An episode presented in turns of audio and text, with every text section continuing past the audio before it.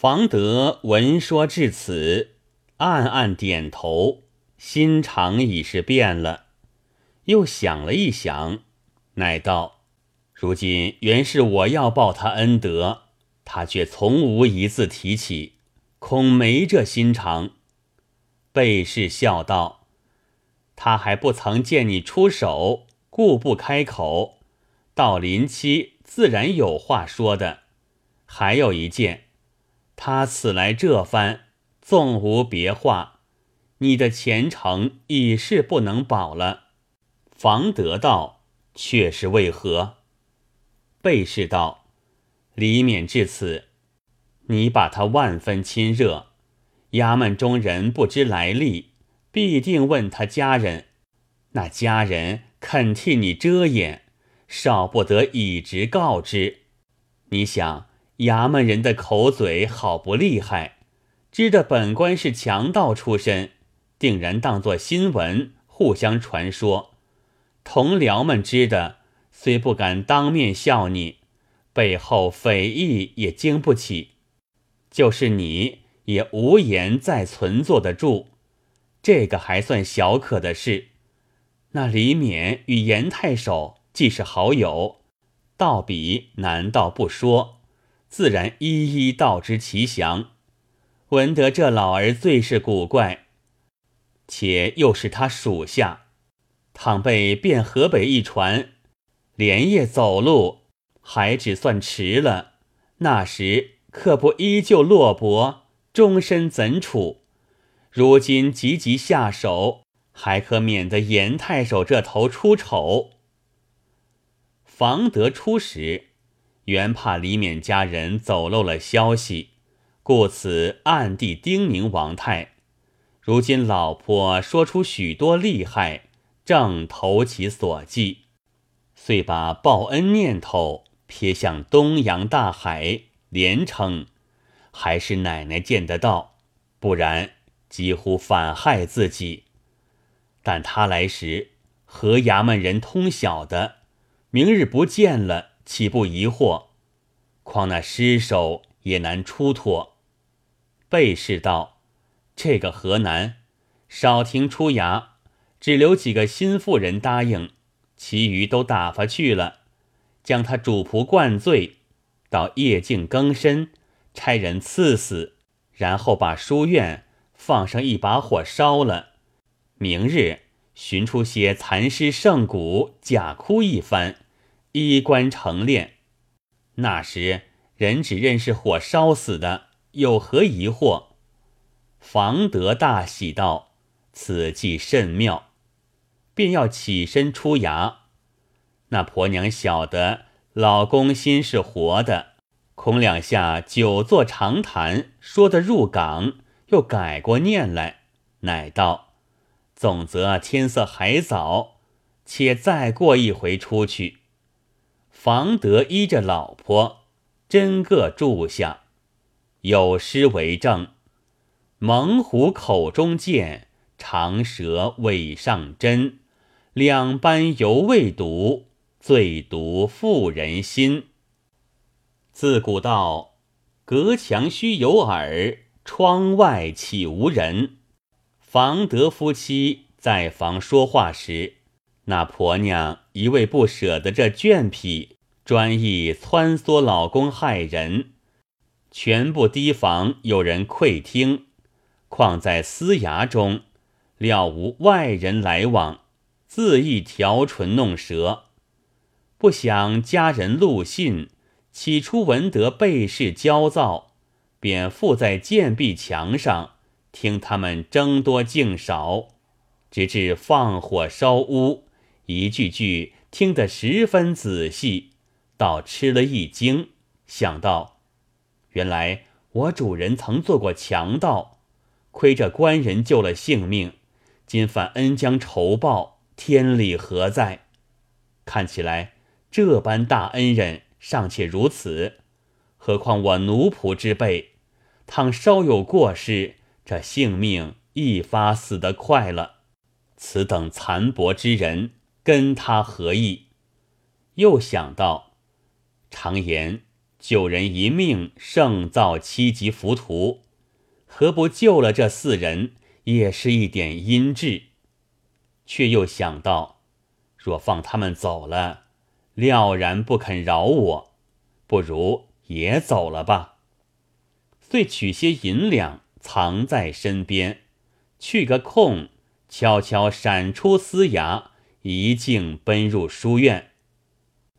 只见知成在厢房中烹茶，坐于坎上，执着扇子打盹儿，也不去惊醒他，竟学入书室，看王太时，却都不在，只有李勉。正襟据案而坐，展完书籍。陆信走进案旁，低低道：“相公，你祸事到了，还不快走？更待几时？”李勉被这惊不小，即问：“祸从何来？”陆信扯到半边，将事来所闻一一细说，又道。小人一念相公无辜受害，特来通报。如今不走，少请就不能免祸了。李勉听了这话，惊得身子犹如掉在冰桶里，把不住的寒颤，向着陆信倒身下拜道：“若非足下仗义救我，李勉性命定然休矣。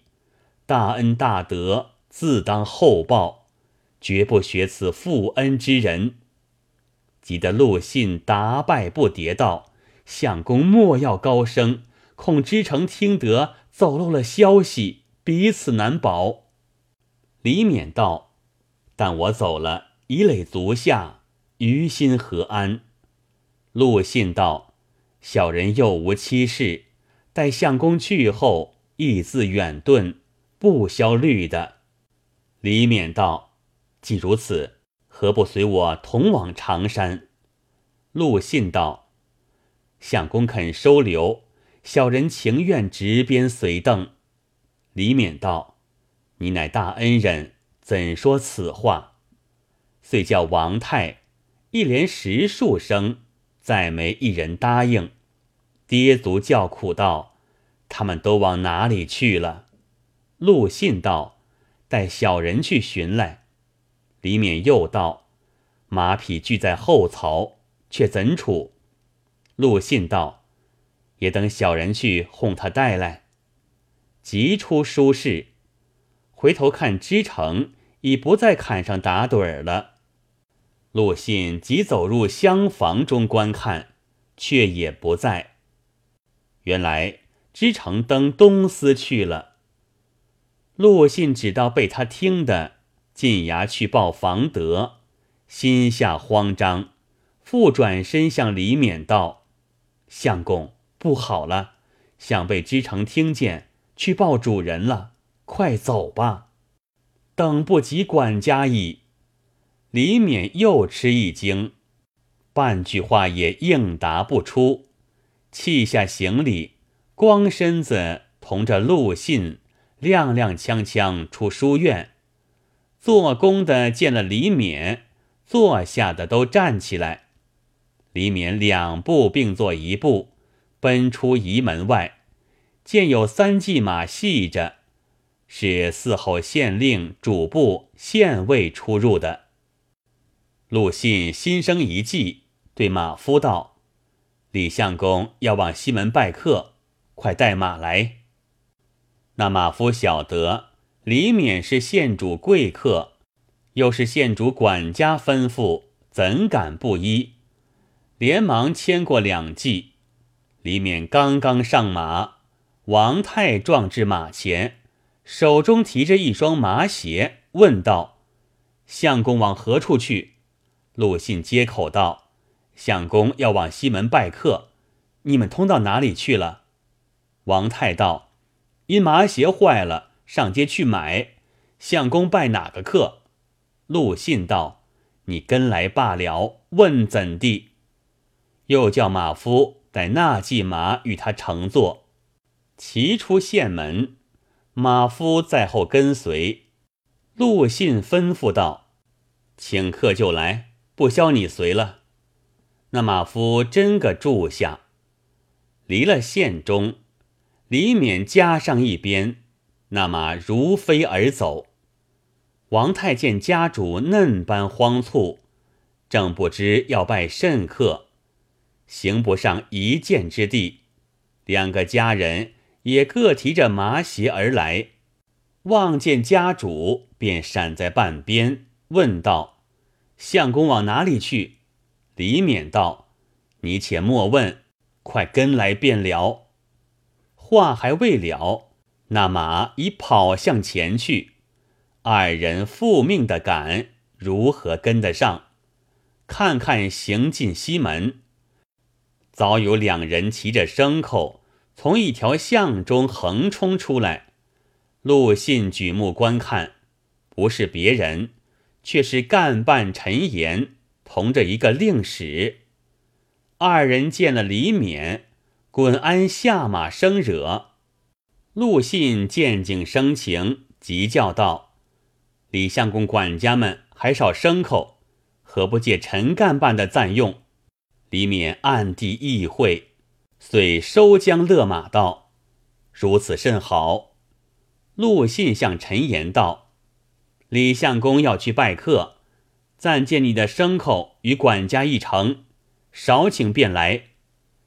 二人巴不得奉承的李勉欢喜，指望在本官面前增添些好言语，可有不肯的理吗？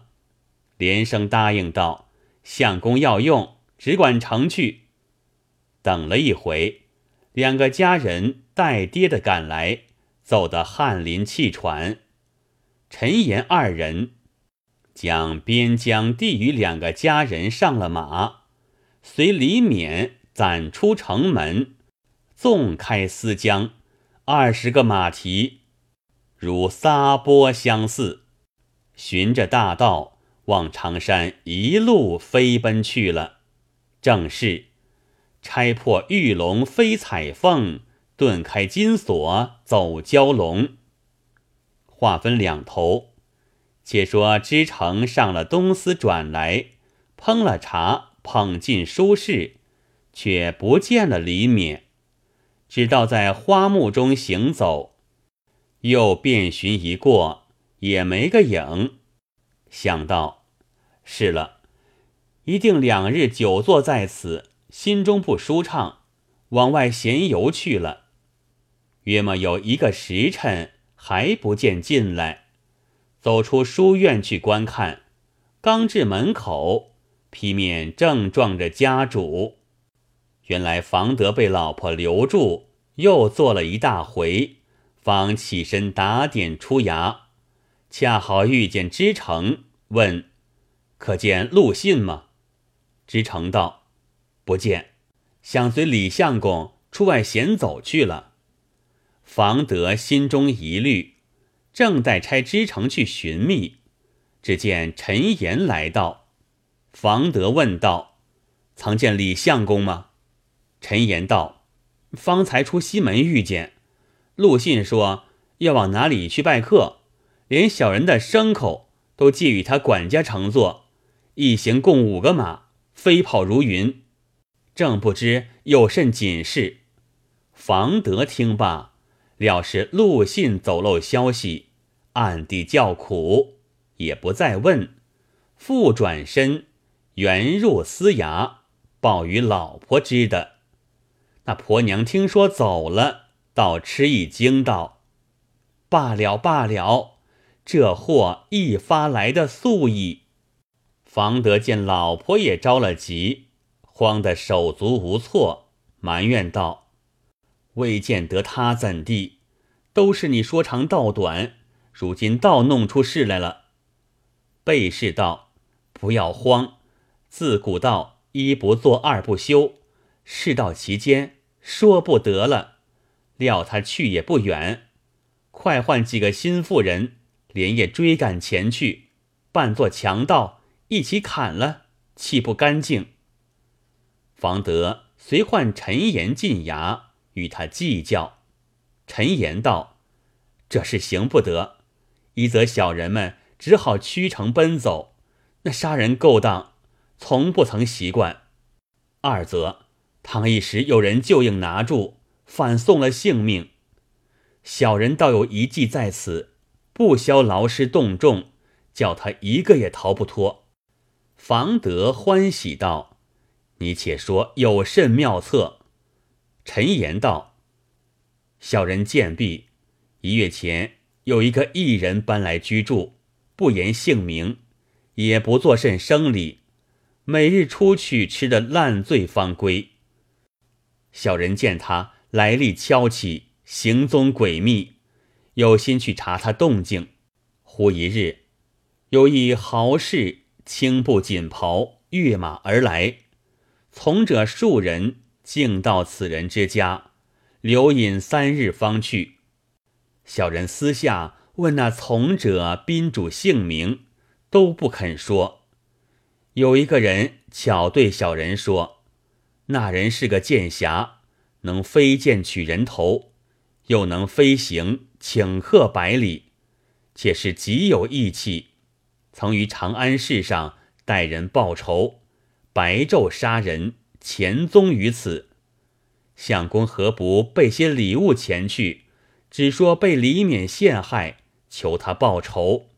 若得应允，便可了事，可不好吗？房德道：“此计虽好，只恐他不肯。”陈言道：“他见相公是一县之主，屈己相求，定不推脱。害怕连礼物也未必肯受嘞。”贝是在平后听的，便道：“此计甚妙，快去求之。”方得道：“将多少礼物送去？”陈言道：“他是个义士，重情不重物。”三百斤足矣。备士再三撺掇，就备了三百斤礼物。天色傍晚，房德译了便服，陈岩支城相随，也不乘马，悄悄地步行到陈岩家里。原来却住在一条冷巷中，不上四五家邻舍，好不寂静。陈岩留房德到里边坐下，点起灯火，向壁缝中张看。那人还未曾回，走出门口观望，等了一回，只见那人又是烂醉，东倒西歪的撞入屋里去了。陈岩奔入报之，房德起身就走。陈言道。相公须打点了一般说话，更要屈膝于他，这是方邪。房德点头道：“是。”一齐到了门首，在门上轻轻叩了两下。那人开门出问：“是谁？”陈岩低声雅气答道：“本县知县相公，在此拜访议事。”那人戴罪说道：“咱这里没有什么义事，便要关门。”陈言道：“且莫闭门，还有句说话。”那人道：“咱要紧去睡，谁个耐烦？有话明日来说。”房德道：“略话片时，即便相别。”那人道：“，既如此。”到里面来。三人跨进门内，掩上门引过一层房子，乃是小小客座。点将灯烛荧黄，方得即倒身下拜道：“不知义士驾临敝邑，有失迎亚。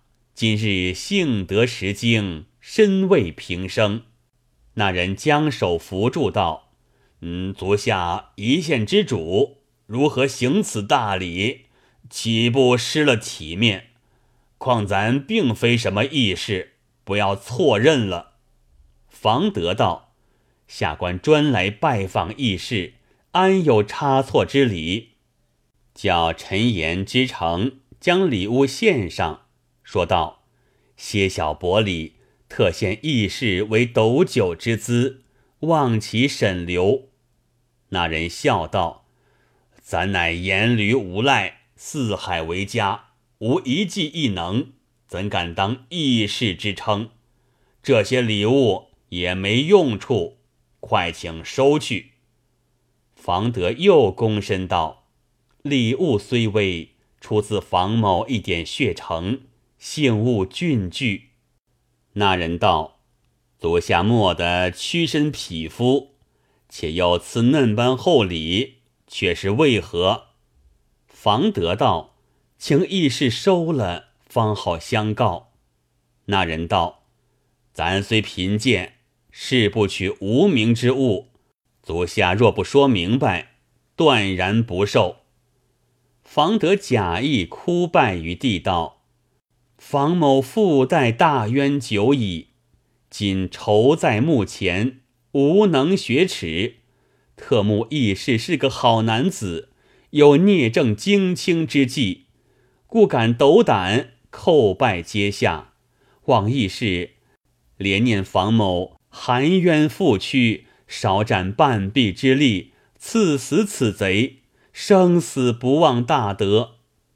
那人摇手道。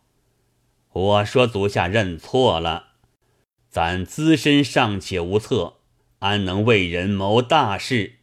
况杀人勾当，非同小可。设或被人听见这话，反连累咱家。